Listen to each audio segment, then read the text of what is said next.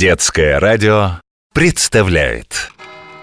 В одном древнем-предревнем городе На одной старой-престарой улице В слегка покосившемся кирпичном доме С красной черепичной крышей В комнате с окном, выходившим в сад Стоял большой платяной шкаф он был такой старый, что уже и сам не помнил, когда его сделали и кто его сюда поставил. Но зато он очень хорошо помнил о тех, кто жил в нем долгие годы и чьи истории он с удовольствием рассказывал.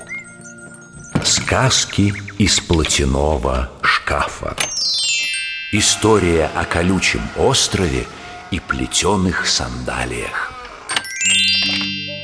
Бывают на свете такие места, о существовании которых многие даже не подозревают. Вот, например, знаете ли вы, что несколько веков назад в самом центре мира находился остров под названием Ой. Он был очень мал. О нем слышали только моряки, которые приплывали туда, чтобы забрать фрукты и овощи для продажи. Из поколения в поколение передавал народ острова Ой ремесло собирательства. Это занятие приносило им доход – Детей на острове родители учили жить так, как было заведено многие сотни лет назад. Потомки должны были в точности повторять все за мамами и папами, даже манеру двигаться. А передвигался народ острова очень необычно, в припрыжку. Иначе было невозможно, потому что земля острова была полностью покрыта колючками. Преодолевая путь от одного места до другого, людям приходилось передвигаться быстро прыжками, чтобы не уколоть свои стопы – Жителям подобный способ передвижения казался совершенно обыкновенным, но со стороны это выглядело очень забавно. Моряки прозвали остров Ой, так как всегда в разгар рабочего дня то и дело доносилось с разных концов. Ой, ой, ой, ой, ой, ой, ой. Это люди наступали на колючки и взвизгивали от уколов. Привычка передвигаться прыжками сохранялась поколениями, и никому никогда не приходило в голову что-то менять. Как-то раз один мальчик, который очень не любил работать, спрятался под кустом и стал наблюдать за остальными в ожидании окончания трудового дня. Глядя на скачущих и взвизгивающих людей, ему стало вдруг очень смешно, и он расхохотался в голос. Да чего ж смешного у нас народ? Все куда-то спешат, подпрыгивают и ойкают.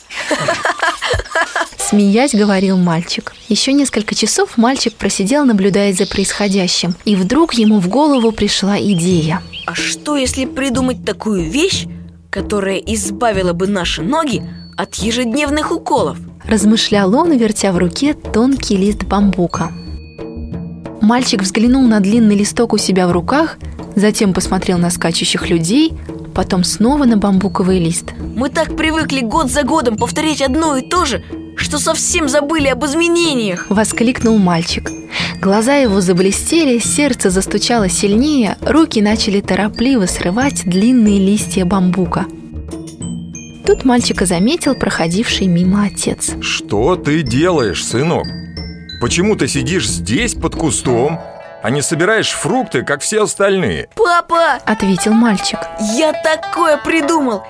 Теперь жителям нашего острова не придется прыгать я сплел чехлы для ног из бамбуковых листьев Мы привяжем их к ногам, и тогда никакие колючки не будут страшны Какие глупости ты говоришь? Возмутился отец Привязывать что-то к ногам Это же неудобно Жители нашего острова всегда ходили и будут ходить босиком Ну, папа! Мальчик держал в руках сплетенную из листьев плоскую лепешку под размер стопы с привязанными к ней веревками и протягивал ее отцу. Вот, примерь!